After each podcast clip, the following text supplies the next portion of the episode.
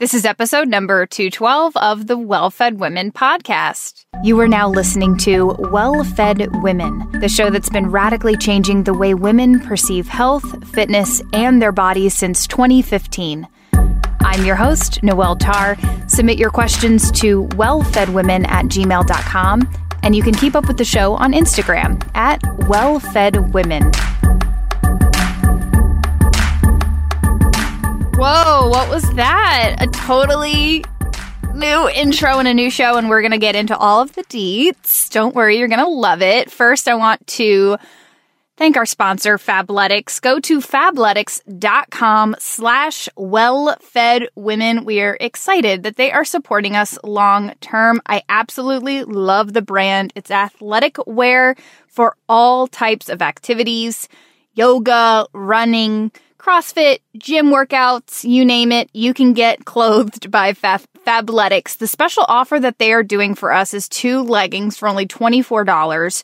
So when you go to fabletics.com slash wellfedwomen, what you'll do is click get started and it'll take you through this really cool quiz that curates special outfits and clothing pieces to you based on the colors you like and what size you like in each um, item. So, for example, if you like to wear a large in leggings, you can say that's your size preference. And if you'd like to wear a top in a medium, you can select that as your size preference. They go all the way up to size uh, 22 to 24, which is 3X. So they have a wide range of uh, apparel that you can choose from. And then put in your email address. It'll save all of your preferences and then you can shop. So I have been singing the praises for quite a while because I haven't really taken it off since I got my order.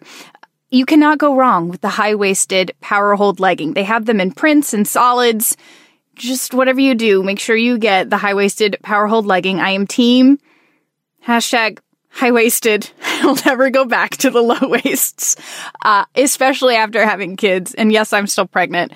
And it's still, it, yes, it's a little tight right now, but it fits. And I'm really excited. I fe- felt so good to have all the high waisted leggings postpartum, but I just will never wear anything else, especially when doing strength training, I can't explain it. When you, you're doing squats and stuff, it just feels really nice to have that kind of hugged feeling around your waist. So get those two leggings for only $24. It's a great company. They are doing amazing things in order to provide activewear and what I'd call athleisure at an affordable price. It's the, you've probably seen all the commercials. It is, um, the brand that was co-founded by actress Kate Hudson. So, fabletics.com slash well-fed women. By the way, I'm your host, Noelle Tarr. I am here with Stephanie Ruper. Say hello, Stephanie. You just introduced me like a guest? I did. hi, I'm an interloper now. Say hi, Steph. We were talking about so many things, and I like now we have so much to talk about because I was dying laughing before we started. She I, you may not recognize her. Noelle is speechless. You you may not recognize her because she sounds so different, right? After four years of recording podcast episodes, Stephanie Ruper got her stuff together and fixed her audio problems. Now, the background on all this, let me be honest, is that when we first started recording the podcast, I was like, Steph, I can't figure out what's going on with your sound. It sounds really airy. So then but st- you had, you got we both got the same uh, microphone and fancy everything. Mic. Yeah, we got a f- fancy mic. We were we were trying hard, and like we always would have these issues, like buzzing wires and weird sounds, and you still sounded airy. And even sometimes when you're recording on other people's with other people's stuff, you were using your computer. I'm guessing, but it still was a little eh. And all of a sudden, she jumps on today, and she's like, "Hey." I got a new computer. do I sound different? I was like, you do. You sound like me for the first time ever. it's clear and it's crisp. So. I know, and I just feel so embarrassed and so sad and sorry about the previous uh, 211 episodes. Of the last four years. It's really okay. It, I don't think anybody notices besides me and maybe a select few others who have their own podcasts who can I don't. Okay. you can tell. I really don't think it's that big a deal. I think I just make it a big deal because it's funny, but I I really do. The sound quality is is important to me. And you sound really good. Thank you. So what was the prob, Bob? What was going on? I so like there were a couple of issues actually, which is why I just decided to buy a new computer instead of fix them. And I've sort of reached a point in my life and I recognize that this is an extremely privileged position where like if I have a problem rather than solve it, I'll throw money at it. so like so for example, so there were a couple of problems with my computer and I wasn't sure which one was actually causing the problem. My USB port was like loose, but you couldn't really tell why you know, because the clippings were all fine. And then the sound card was very weird and had other issues. Um, and the microphone jack didn't work. Like all the audio issues were just very strange. And instead of trying to figure out which one it was and fix it, I just I bought a new computer. Um, but I bought a used computer to try to be eco, and it was also like it you know it was less than two hundred bucks. So oh my gosh, yes, uh, which is which is great. So anyway, um, yes, I sound better. Hello. Please tell me what type of phone you got too, because your comment before was hilarious. Okay, so I got a new phone today, and I didn't need a new phone.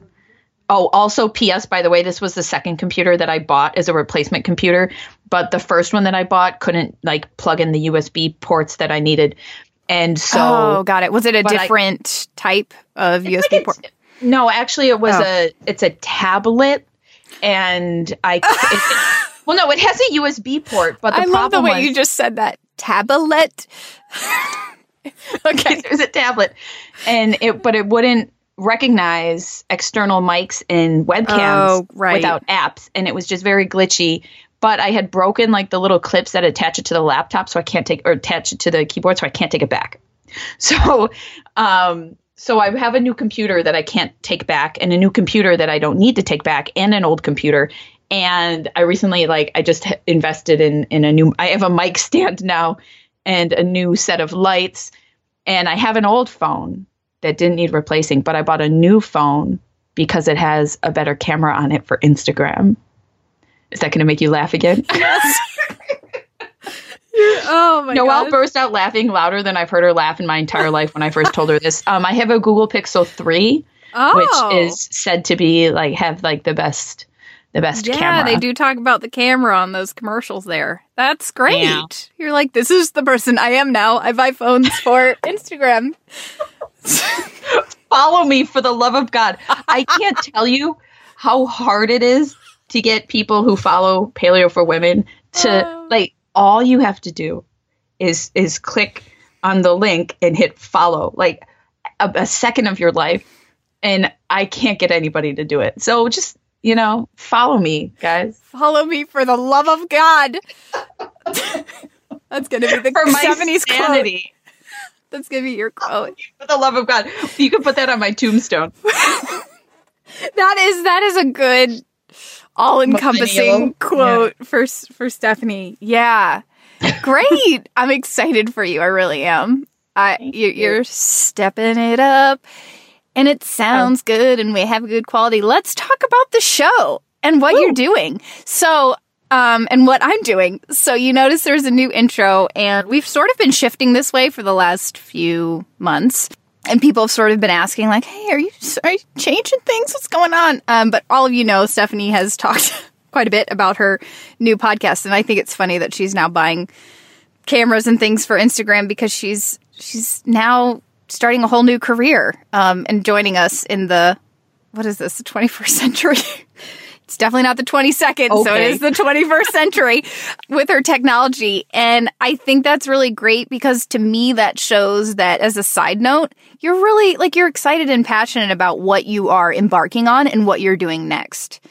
And before paleo for women which is still a part of your life you started it at such a young age where now this is like your new career as an adult, which I think is kind of cool. Um, but most of you have heard that she is doing new things, new podcasts. Follow her at stephanie.ruper. Is that the Instagram? Yeah, literally, it's just my name. Okay, like, it's okay. not that hard to find. And, and, so she's obviously getting her PhD in philosophy and doing new things. And so with the show, I am moving into a phase where, well, I'll just be brutally honest. I'm sort of like in a in a burnout stage. Kicking me off. no, I'm just I'm just in a I'm in a burnout stage.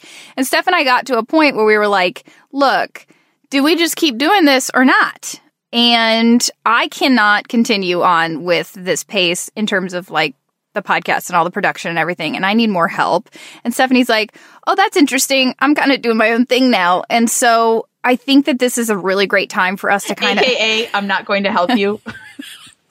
Okay, so, go on. So I think that this has been a really great time for us to figure out what do we want to do long term? Do we want to continue on with the show? Because Steph and I have both noticed that people in our field will start podcasts and then try to keep it, you know, exactly the way that they had started and make sure that they're still serving that exact same community.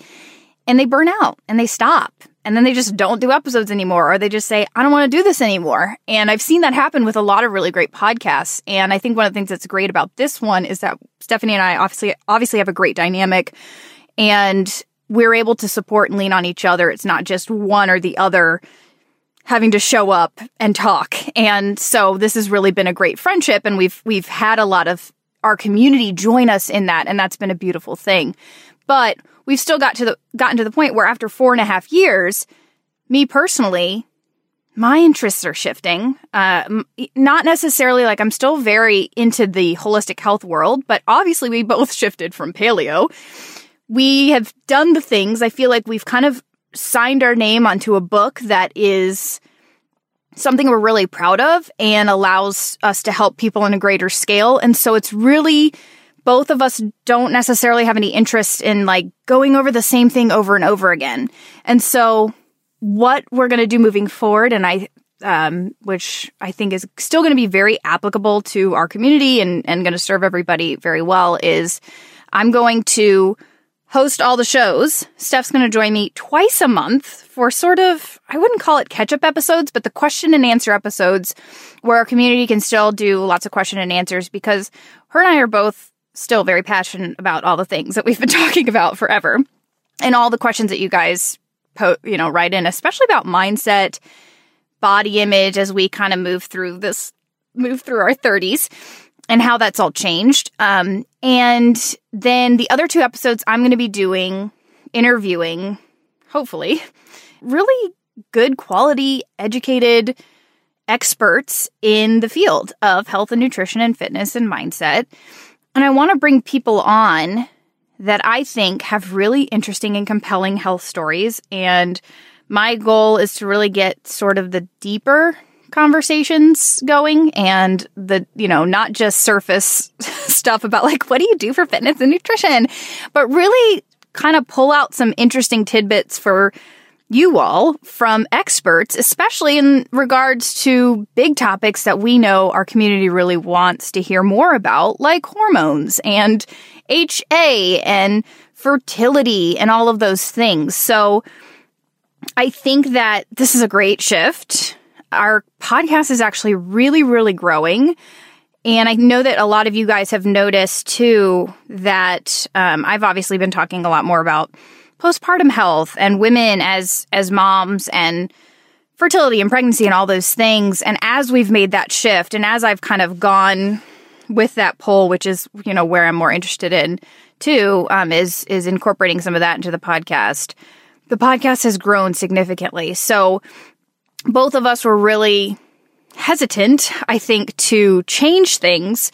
But the more we, you know, the more I talked to other podcasters and said, look, I kind of like I don't know what to do here. Do we just stop or do we shift or do we morph? And the more I thought about it, the more I talked to other people, it's like you you got to shift, you got to morph, you got to do what's right for you, but also make sure that it's still serving your community. But if you're not interested in the exact same things, you've already done it once, you know, you you guys aren't paleo, which we did have those roots and that's important to us still. And obviously a lot of the advice that we give is is centered on paleo, but um, I think we have to stay true to ourselves. And so, if certain shows aren't perfectly applicable to you, that's okay. Um, just to put that out there, like, you know, we're going to be doing, I'm going to be doing some pro- probably some in depth interviews on, which I've already done, but um, like adrenal fatigue and infertility and pregnancy or parenthood and other issues that women, all shapes and sizes and all ages, go through an experience. And so that's kind of moving forward. The Well Fed Women title will be interviewing and asking well fed women on to the show to be co hosts, but then Steph and I also rotating in um, and doing our normal question and answer episodes like you have seen here. Um, and we hope that all of you will come with us. I think that that's probably going to happen because the overall general theme is not going to change, but we are going to go in depth on a lot of different topics and um, we just have to follow our passions at this point and because the alternative is just to stop and i don't really want to do that either and i know steph doesn't want to either so thoughts Yeah. okay Well, I'm obviously on board. um, yeah, it's. I think it's really, really great, and I am very happy that Noelle is happy because I was worried that she wouldn't be. So, I don't know. It all just feels, well, you know, right. Like you got to do what you got to do, and you're absolutely correct that we're working hard to make sure that the community is still you know being engaged and and having the needs met and whatever so yeah, Yeah. i don't i'm just happy it's just it's we're just in our 30s we are we are.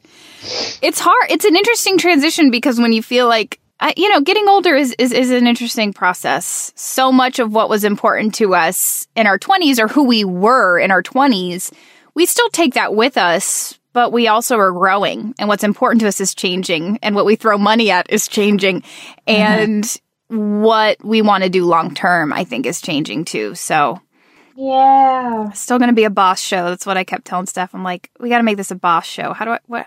So I've been. i was just like okay you're like, do whatever you want.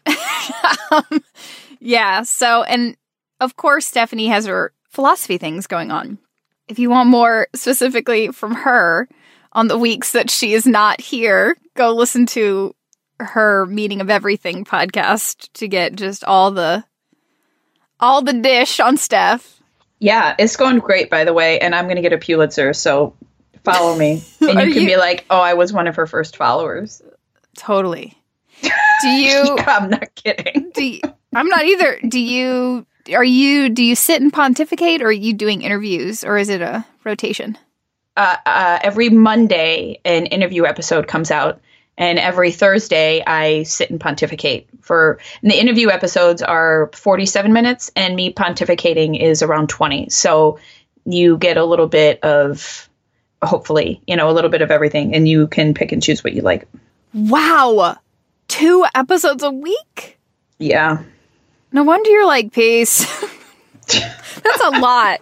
That's know. a lot I've produced. to do. I've produced like forty episodes already. Yeah, that's a lot. Yeah. That's- It's okay, you know, like pontificating. That's like that's all I do, so that's not a Yeah. problem. No, I can see. And I think that people all, you know, a lot of podcasts start and fizzle out before they even reach a, you know, a year or a hundred episodes.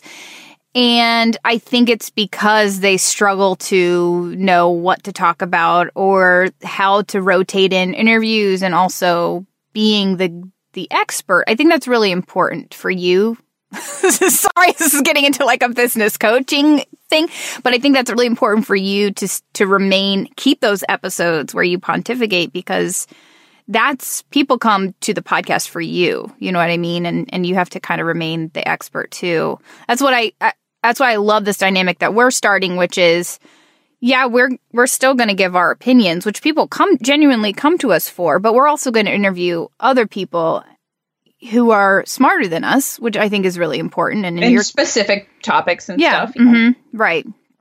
And bring a new perspective. And no, we may not always agree 100% with whoever's being interviewed, but that's not the purpose, right? It's to bring in other viewpoints and opinions and then to when people want to ask us stuff or want to know what we think offer those too so that's that's great i love the dynamic that you're doing okay that's the stuff this is the new show well fed women gonna be try to be more profesh i do feel like I, okay, this is on me. This is on me. I feel like more recently I've gotten a little too cash with just some of my slangs. Not slangs, but my ums and my likes. And I went back and listened to a few episodes and I was like, uh, I need, I need, It I need creeps help. up on you. It does. It does. And I think it's just been a lot lately.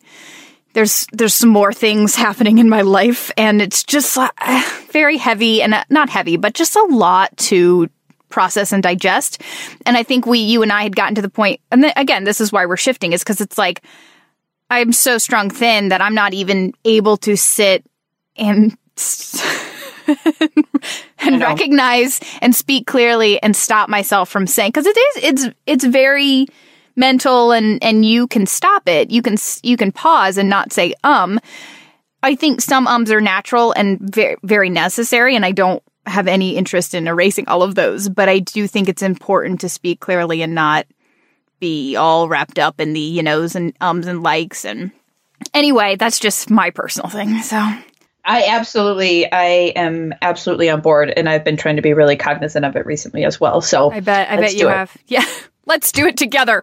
Okay. so, any other thoughts? I think we're really we're getting into the podcast here. So, I'll save that. I had a fun question for you, but I'll save that till next time because we just had a lot of fun things to talk about, and we have some really great questions. So, are you ready? yes, Yes. Question number one is from Alexa, which makes me think, "Hey Alexa," but I won't go there. I'm sure she hears that all the time. Right? Isn't that what it's called? Yeah, Okay. Just making sure. Just be such an annoying joke. I know, I know. I'm sorry, Alexa. I shouldn't have even gone there. Sorry. Hey, Noelle and Stephanie. I've been having some problems with blood sugar swings for what feels like forever, but really started to notice them maybe last year or so, maybe even longer. I have no idea, and specifically in the morning. I used to work high intense manual labor types of jobs, and so I would try to eat a lot in order to keep myself full and have lots of energy. I pretty much ate when I wanted, when I needed to, and pretty much anything I wanted. About a year ago, I started a new job working in an office, which means lots of sitting and very little movement. And so I would think I wouldn't need to eat as much. I've noticed that my hunger pains, as well as my blood sugar, seem to be on a roller coaster in the mornings. It's a wild ride some days. Sometimes I feel as if I'm going to pass out and I don't eat something soon. If I don't eat something soon, even though I feel I had a filling breakfast. Sometimes it's only 45 minutes to an hour after eating breakfast that I feel I need to eat again. I will eat something, but sometimes if I haven't eaten in time and then I do eat, I just feel tired and fatigued and so sleepy. Some days are better than others. In the mornings, she says she usually eats slice of homemade sourdough, whole wheat bread with a nice thick slice of smoked salmon and a small bit of cream cheese. I do feel as if I'm constantly snacking in the morning out of fear of my blood sugar swings, and honestly, I just feel as if I'm a slave to food because I don't want to experience that blood sugar swing. I'm usually snacking on fruit, nuts, some cheese. I've tried eating more protein and fat centric breakfasts, such as scrambled eggs and some avocado, but I still feel exactly as the same as having something more carby. Sometimes I feel like I'm constantly eating, but I would love to not be a slave to my hunger with that dreadful blood sugar fatigue. I've gone to see a naturopathic doctor. He suggested intermittent fasting, maybe a couple times a week, but he wanted to get my blood work done first before starting. I've not had a follow up with him yet in regards to my blood work, so unfortunately I don't have that info, but we'll be seeing him within the week. My thought upon hearing his words, intermittent fasting, was that sounds scary and I don't want to do it. His reasoning is that IF will possibly help balance my hormones in the morning, and he is not suggesting it as a long term solution. I guess my question is is that okay for me? I know your stance on intermittent fasting for women. You do? I have never heard Stephanie talk about that. Just kidding. Um, and I am a little wary of his recommendation. I know to stick up for myself if need be, but would like to actually see if I he, if it could help me as well. So I'm not completely writing him off. Plus, I'd like to get a couple opinions as well before starting. Please help. Thank you. I like this question. Me too. I would definitely, when we're thinking about blood sugar at a particular time of day, like the morning, encourage us to think much more broadly about all times of the day. Because it seems to me that no matter which breakfast foods you're consuming, you're having the same sort of issue. So I would imagine that perhaps it has to do with the irregularity perhaps of your meal timing in general or the way that you're sleeping. Perhaps you're having blood sugar fluctuations while you sleep. That is definitely a thing that can happen. Something left over from the night before, then perhaps it will continue on into the next day when you're waking up in the morning. And I'm also curious, it seems like you're probably pretty regular with your sleeping, but I do really encourage you to do what you can to be regular. Oh, I have news about sleeping I will share in our next podcast. It's going to it's going to blow Noelle's mind. No. Yeah. Okay. Tune in next, next week. week. No, in no, two weeks. In two weeks. Oh. oh, this is fun. Okay. So I yes, I absolutely think that that kind of regularity is important and with your exercise. And if you do that, then you'll be able to more precisely figure out what your problem is because you're controlling for variables, right? If you have sort of locked things into a, a, solid rhythm, then you can test different breakfasts and see if any of them work differently, right? Or you can try moving your exercise from the nighttime into the afternoon, right? Or perhaps you always have a sugary thing before you go to bed. And if you cut that out then you can sort of see if that changes your your morning. But i do think that being as regular as you can with your meal timing and your macros which seem like they're pretty chill uh, pretty chill which seem like they're good and with your exercise i think that that could be uh, i think that could be really important. So i would definitely foreground that as a consideration. That's how i would start uh, trying to troubleshoot this regarding the recommendation to try intermittent fasting. I am skeptical that occasionally intermittent fasting, and we don't have a description here of what that regimen would look like. I'm skeptical that doing that would actually regulate, quote unquote, regulate your hormones. Uh, especially if you're doing it every few days, a couple times a week. I'm not sure what precisely that would do. And also, what affect your hormones. I suppose here we mean like insulin, you know. Uh, what you know what what affect i was thinking more reproductive hormones those shouldn't have much of an effect here but they could be affected by your fasting should you try it i mean i don't see particularly why not there's no reason to think that anything drastic would happen to you necessarily. What my recommendation is, as everybody apparently knows, for intermittent fasting for women is yeah, go ahead, try it. Just be cautious, be on the lookout for symptoms to crop up. And if they start to, ones such as missed periods, irregular menstrual cycles, difficulty with your sleep, mood issues, if you start getting obsessive about food, or your eating patterns change in any way that's negative, or you're overeating, any kinds of those symptoms, watch out for them. If they crop up, then you can probably reasonably infer that the intermittent fasting is an issue. So I would say go ahead and try it. Again, you haven't specified what the what the pattern would be, I would say go ahead and skip breakfast. Or maybe have a breakfast have breakfast a couple hours after you eat.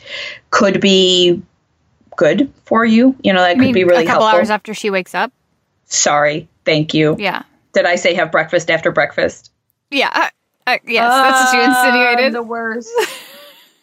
A couple that's hours here after a couple hours after waking up. Uh, I think that that could be a that's a totally reasonable experiment to perform, and I would absolutely have done it. I personally am very careful about my meals in when I wake up and at lunchtime or what have you, precisely because I want my blood sugar levels to remain stable and to be able to be focused at work. So I actually think that I think it's a really decent experiment to try and if it you know if it doesn't work you can try a different fasting method. You can try moving it around. You can try having bulletproof coffee in the morning you know? And i don't i don't you know coffee's not terrible. I don't know if you if you caffeinate but if that helps you stay alert for a little while i'm cool with that. I can imagine stephanie coming. Do you caffeinate? Oh i have i have news about coffee oh well. no. Save it I just think it's the funniest question, and I would so expect it from you. Be like, instead of like, "Do you drink coffee?" It's like, "Do you caffeinate?" um, You go ahead. So I. I agree. I think that the problem that we have here is that we don't have enough information in terms of the amount. So I think that people think that they're eating a lot, but they aren't. I think that people think this is a common theme that you'll notice coming from us, but people think that they're eating a lot and they're actually not. And so if you're having a slice of bread with some salmon and a little bit of cream cheese and it's not even breaking 200 calories, yeah, you're going to be starving potentially in the next hour. So I don't know, and I don't know how many scrambled eggs you you eat, or or when you shifted that to your diet to more fat and protein, which that's my first recommendation. I don't know if you were eating enough. So I think that that's the first place to look. So if you were my client or I w- we were working together, I would first have you do, you know, a full diary of what are you eating and how much and let's track that. Let's this is where calorie tracking is really useful and beneficial because it allows us to see are you actually eating enough? And if you are, then we can work on shifting macronutrients and potentially timing. So that has to come after. But first and foremost, you have to make sure you're eating enough. And yeah, if you're waking up in the morning and having a really hard time making it through the morning without being hungry, I think the best solution is to really make sure that you have a, a wholesome meal in the morning. And as a general recommendation, I typically recommend more fat and protein, more what you'd call log in the fire kind of, of fuel as opposed to twigs or sticks, which is typically what happens if you're just going to eat a bunch of simple carbohydrates like cereal or whatever. And so, yes, eggs are important. Some protein is important. You can do some fruit or smoothie with like coconut milk. That's all really, that can be all together as one meal. But if you think about it, you know, women, we, we give women a minimum of 2000 calories a day. And you wake up, you haven't eaten all night, and you are going to a job where you are not necessarily able to eat when you're hungry, which I, I'm not sure if that's the situation for you. I know you said that you have been snacking a lot, but I would just try eating a bigger meal in the morning, something around 400 to 500 calories at least. And then it's okay. Like, I don't think it, you have to make it to lunch. I think it's normal to snack. I kind of feel like I'm always eating all throughout the day, but I don't have that mentality of being a slave to my food. So I feel like for you, it's becoming an inconvenience. And that may be where shifting around your timing is helpful. And Stephanie didn't mention this, but I know she agrees with this. If you're going to practice in intermittent fasting and experiment with it, you have to make sure you're still eating all the calories. You have to make sure you're eating all the calories. So instead of eating 2000 calories or 2200 calories throughout the day, you're eating it within the, the eating window. And that first and foremost has to be a part of the equation. You can't not eat breakfast and then eat your normal lunch and dinner and expect it to go well and expect to feel well. So I don't know. I'm interested. I think that the blood work's a really, really great suggestion because I think that before we move forward with big changes like this, especially dietarily, it's really important to get a baseline. Where is your cortisol? Where is your insulin? What's your fasting insulin like? Do you have an issue with that? Is that part of the reason you have blood sugar swings? And if all of that's okay and is checking out and your blood sugar fasting and post meal is perfectly healthy and fine, then I don't think that this is a good recommendation. So it can, can be a good recommendation if yes, you're struggling with insulin resistance and you're not able to manage your blood sugar appropriately. But if it's more of a composition, it, it could very well be a composition issue as well as a, a calorie issue, how, like how much you're eating. Steph and I've said this before too. It's, it's, it's a good tool not to do long term, but it's really good if you are really struggling with insulin resistance, right? I mean, that's kind of what we've always, we've both have always said. If you're struggling with insulin resistance and, or like your weight that has unexpectedly come on that you're not sure where it came from and it's, you, you don't feel, you feel like it's a symptom of an underlying condition, that can be really helpful. But if you're under eating and that's causing some issues, then then you know, shifting your window, or if you're doing a lot of high intensity workouts and you're not supporting your body with fuel or you're, you're, you're feeling, oh, low energy and whatever, you know, I, I, I want intermittent fast so I can feel more energy. That was my thing, you know, in the CrossFit land. Oh, feel better, have more energy. And I was like, no, I, I actually just needed to eat more. So, yeah. Any other thoughts, Steph? Yeah, I want to add one more thing, which is I w- want to know how sure you are that what you're feeling are blood sugar swings and not tiredness. Hmm. Because yeah. I find so when you wake up, if you wake up naturally and you have a good circadian rhythm, your body is going to give you cortisol that's going to keep you awake during the day when you wake up.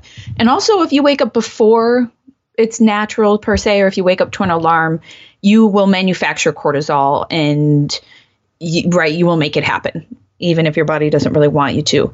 And then when you eat, like your body actually, there's a part of your hippocampus that when you eat says, oh, it's safe to sleep now.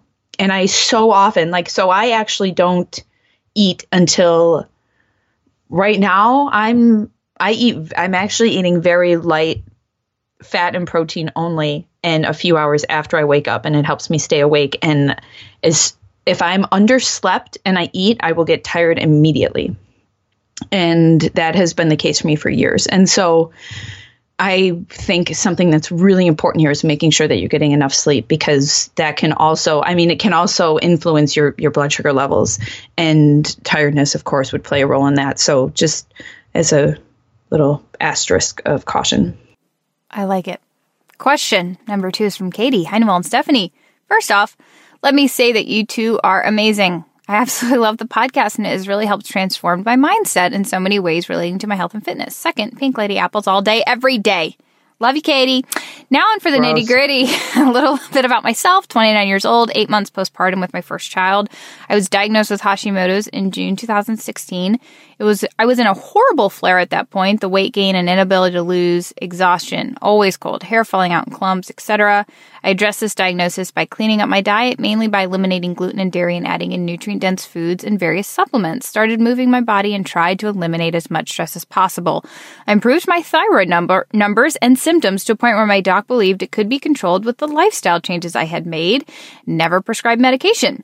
I believe all these changes led me to be able to conceive. I was at my healthiest since my diagnosis, felt amazing, got pregnant in August 2017. About 10 weeks into my pregnancy, food aversions hit me hard and I pretty much despised any leafy greens.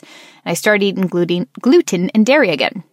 Fast forward to about 16 weeks postpartum, I tried to go back to eating the way I had been before pregnancy and also started exercising and my milk milk supply took a huge hit.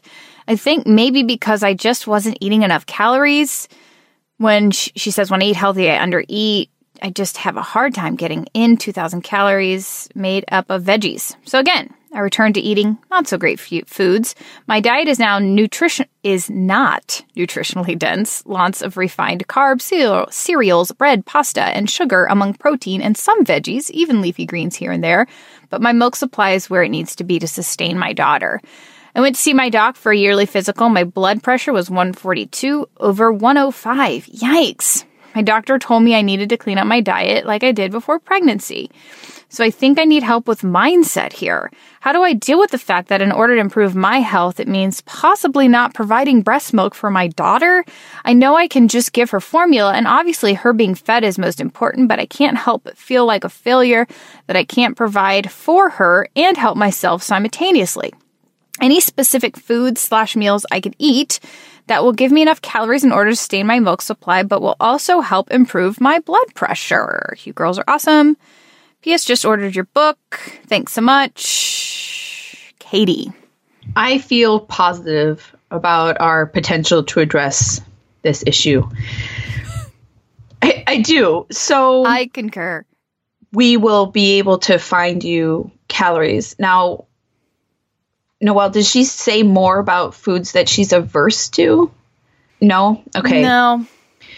Right. So if the problem is mostly that eating produce just means that you don't get enough calories, then we can really bulk up your produce and add healthy fats.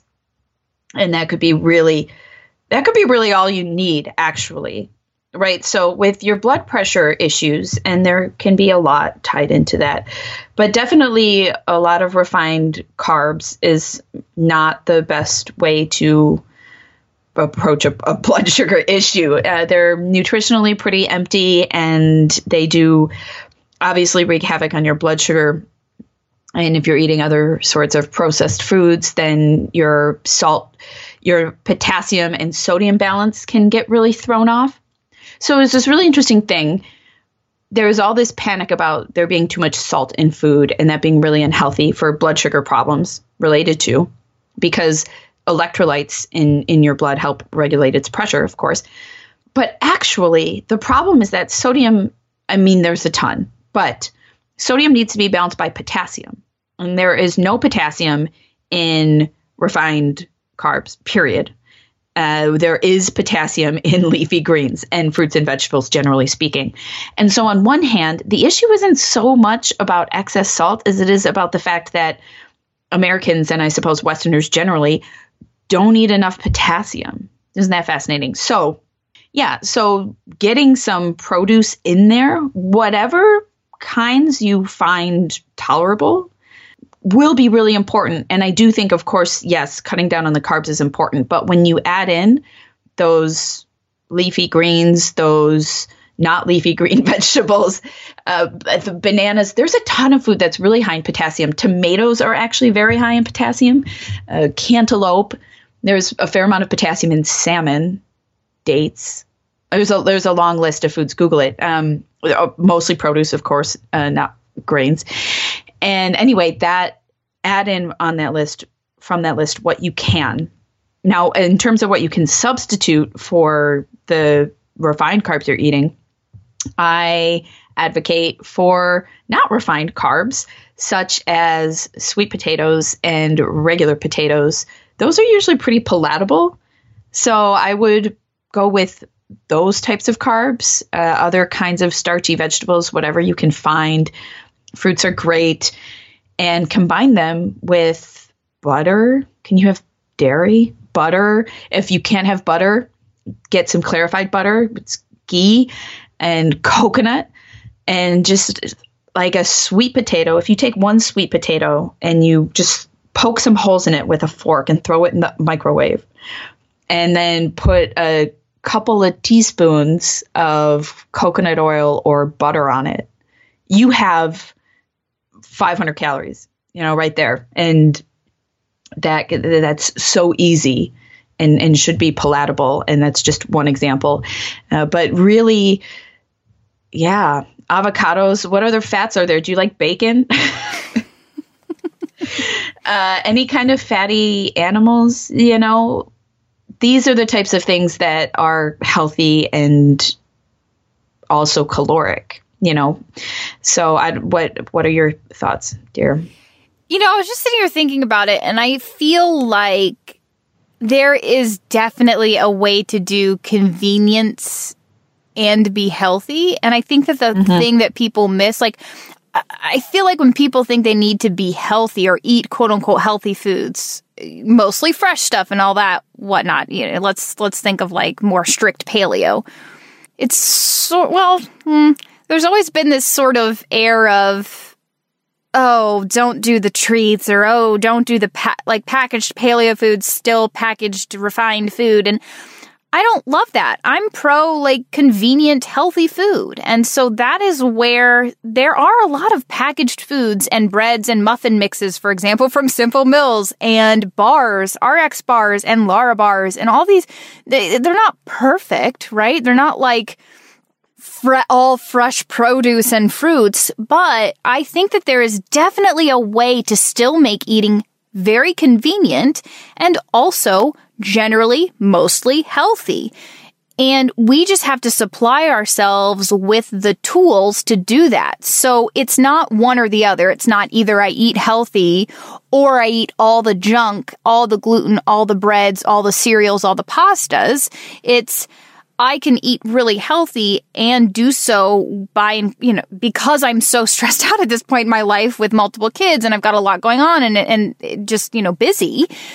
I intentionally incorporate, this is me, by the way, I'm talking about myself. I intentionally incorporate bars and snacks and things that are healthful that aren't, don't contain gluten or dairy or soy or any of those things but yeah, they're packaged and they're convenience foods. And that's why I shop at Thrive Market all the time. I mean, even this t- today, working with my husband, we're trying to find bars and stuff for him to be out in the field when he does reserve stuff. And so we were just going through and trying to plan and plan for next month and figuring out what we needed to order so that he has packaged stuff on hand. And so I think that and of course I'm in the mindset right now, which I've I mentioned with the last episode of how how can I make sure that I have a ton of food on hand so that I can get all the calories I need when I'm breastfeeding. And sometimes that yeah, sometimes that does mean YumEarth gummies, which are, you know, sugar. I'm yes, it's sugar, but it doesn't have artificial colors and sweeteners and it's it's organic. And so I, I intentionally keep some of that stuff on hand so that I can have a quick thing to go to so that I'm not like trying, scrounging around and end up just doing what is most convenient, which is the processed stuff at the store.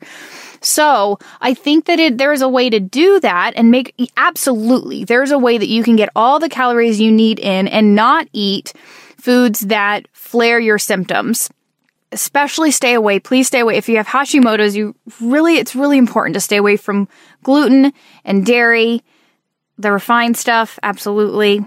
I think that those are two things that you really do have to stay away from. Soy is really important to stay away from. So take what you were doing before when your doc was looking at your hormones and saying, wow, I don't need to give you medication.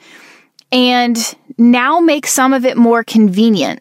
So if there's things that you're doing right now that are super convenient for you, you have granola bars or you eat cereal in the morning, how can you shift those things to other convenience foods that aren't going to take any more time for you? So maybe you do cook eggs in the morning or maybe you get a sprouted rice cereal or maybe you make homemade, you know, whatever, oatmeal. Sometimes, you know, that's really important for breastfeeding and that's a gluten-free grain. You make oatmeal with rolled organic oats, which you can get from Whole Foods, and maybe you can add some collagen peptides in there and you sweeten it with just a little bit of raw honey. And so I think there's a way to do the convenience and or maybe you have, you know, you can still have rice, for example, just soak it and then cook it. So you're having sprouted, soaked grain that is going to have a lot more nutrients in it. And yeah, that's going to help your blood pressure.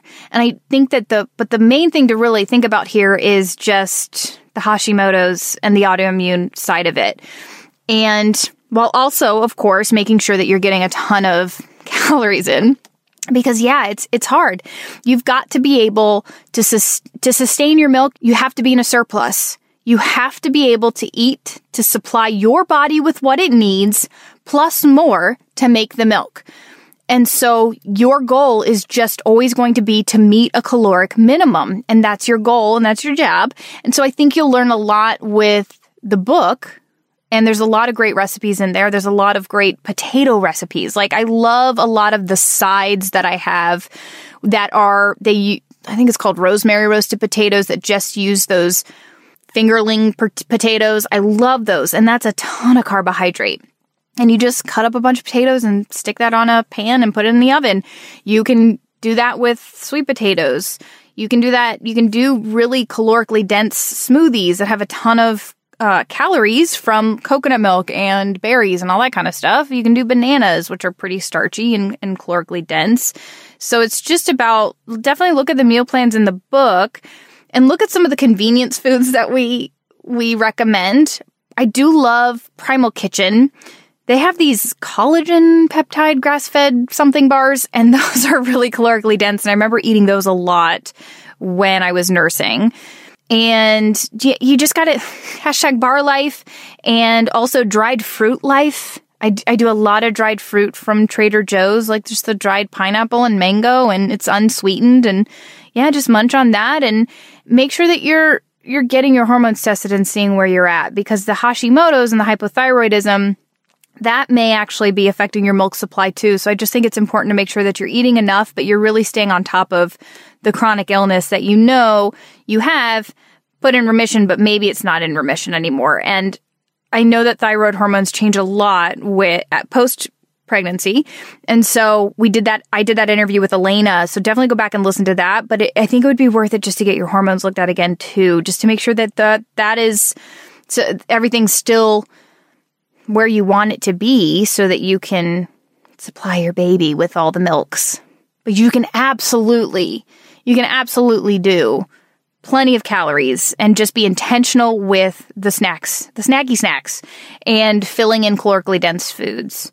And no, it's not going to be 100% perfect, and that's okay. You know, that's not where I am in my life right now.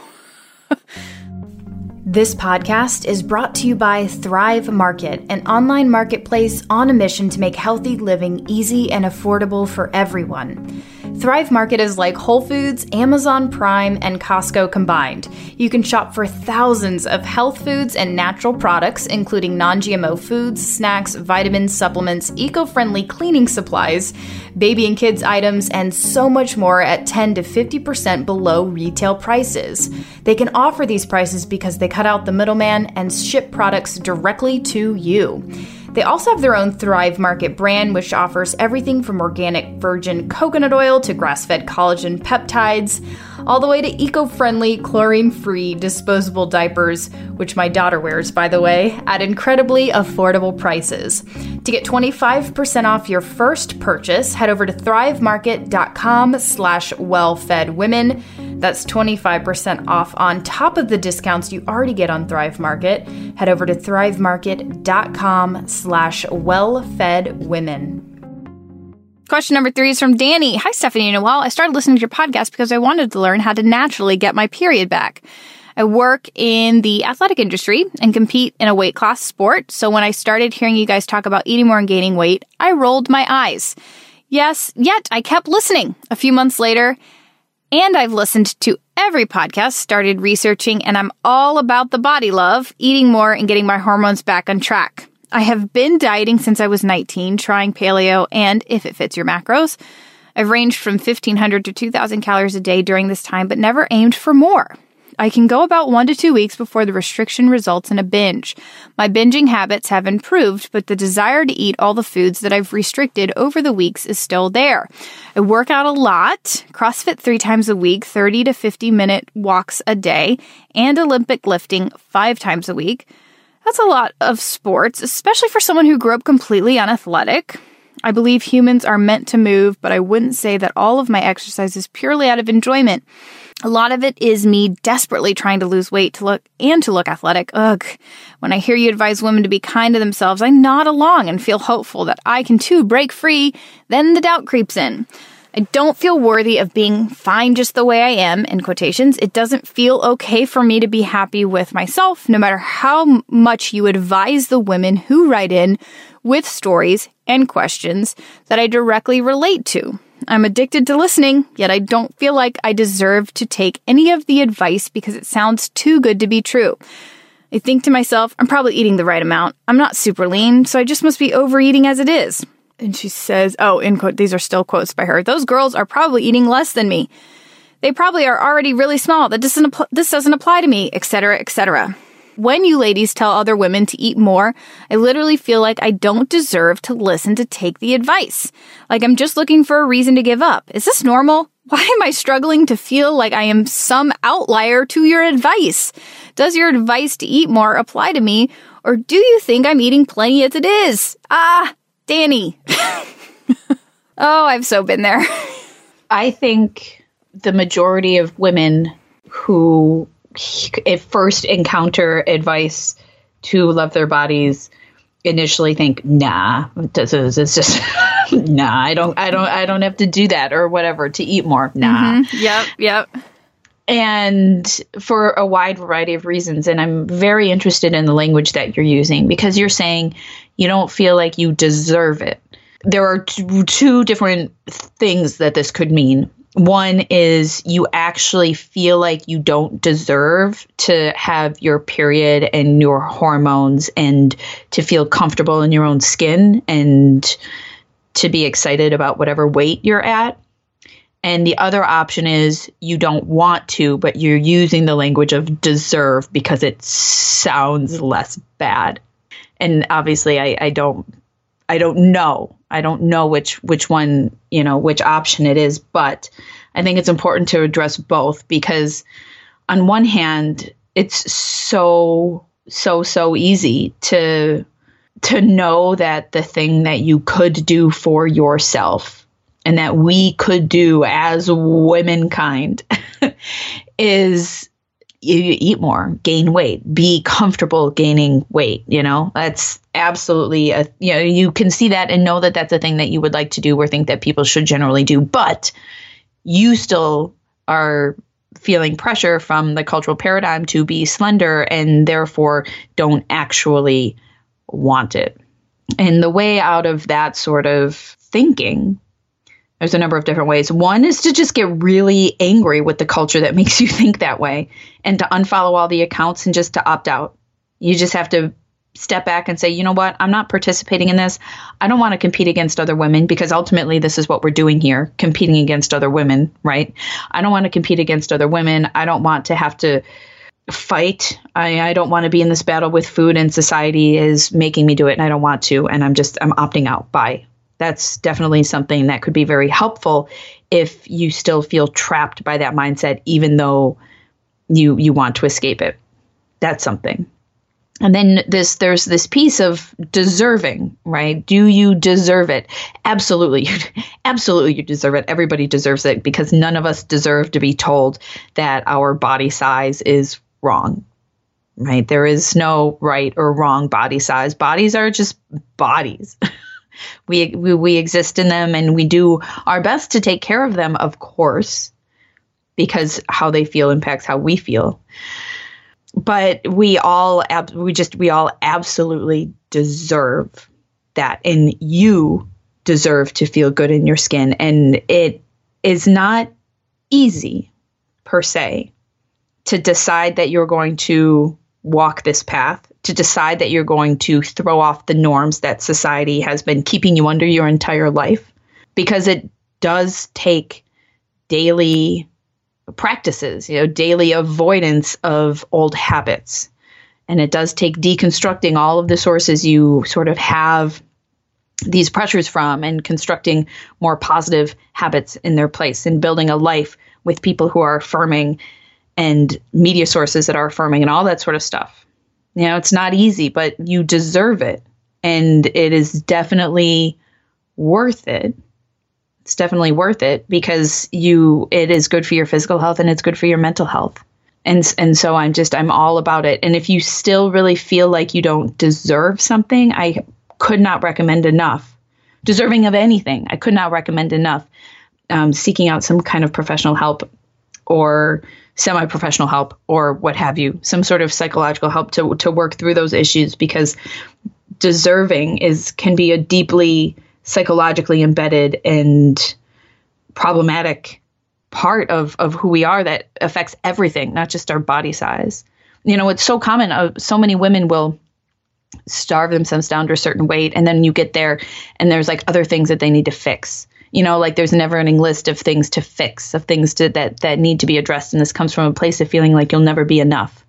And I think it's very important to recognize that you are actually more than enough already those are some things worth contemplating and digging into. Uh, what do you think, my dear? Yeah, the only thing I'll add to that is, I, you know, when you when pe- when you're everybody listening, first of all, yes, of course, this is applicable to you, but eh, if you're listening and you just kind of are always saying, ah, I don't know, I just don't think that that's applicable to me, and and I I do, I I know where you're coming from because I feel like I experienced this. I was spinning my wheels trying to get myself to do something I knew I needed to do, but at the end of the day, I always talked myself out of it. And so what I ended up, it was a, it was like a internal battle of trying to decide whether I knew what I really needed to do or kept doing what was safe and what was my coping mechanism and what was what I wanted to continue to believe was okay. And eventually, I think for a lot of people, they get to a breaking point where they can no longer use the coping strategies that they used where in order to manage anxiety or to make sure that they continue to feel worthy or to have their sense of perceived authority in the world. You know, that where I used to work out a ton and I used to eat, undereat, and then that became physical. I, I was unable to physically continue to do that. And so for a lot of people, they get to the point where they just can no longer live in that narrative and it really you hit rock bottom and you have to say, why am I doing, like, why? Why does this keep happening? And why am I not able to believe what I know, like, deep down is true? And so, yeah, number one, figure out what, who is saying this to you? Why are you not deserving? Where are those voices coming from? And what's at the root of it? Because you are deserving. This advice is absolutely applicable to you. If anybody, you're probably the star candidate. And yeah, you're you're drastically under eating and you're not supporting your body. And so you're believing or participating in a specific narrative that is harming your health, your overall health.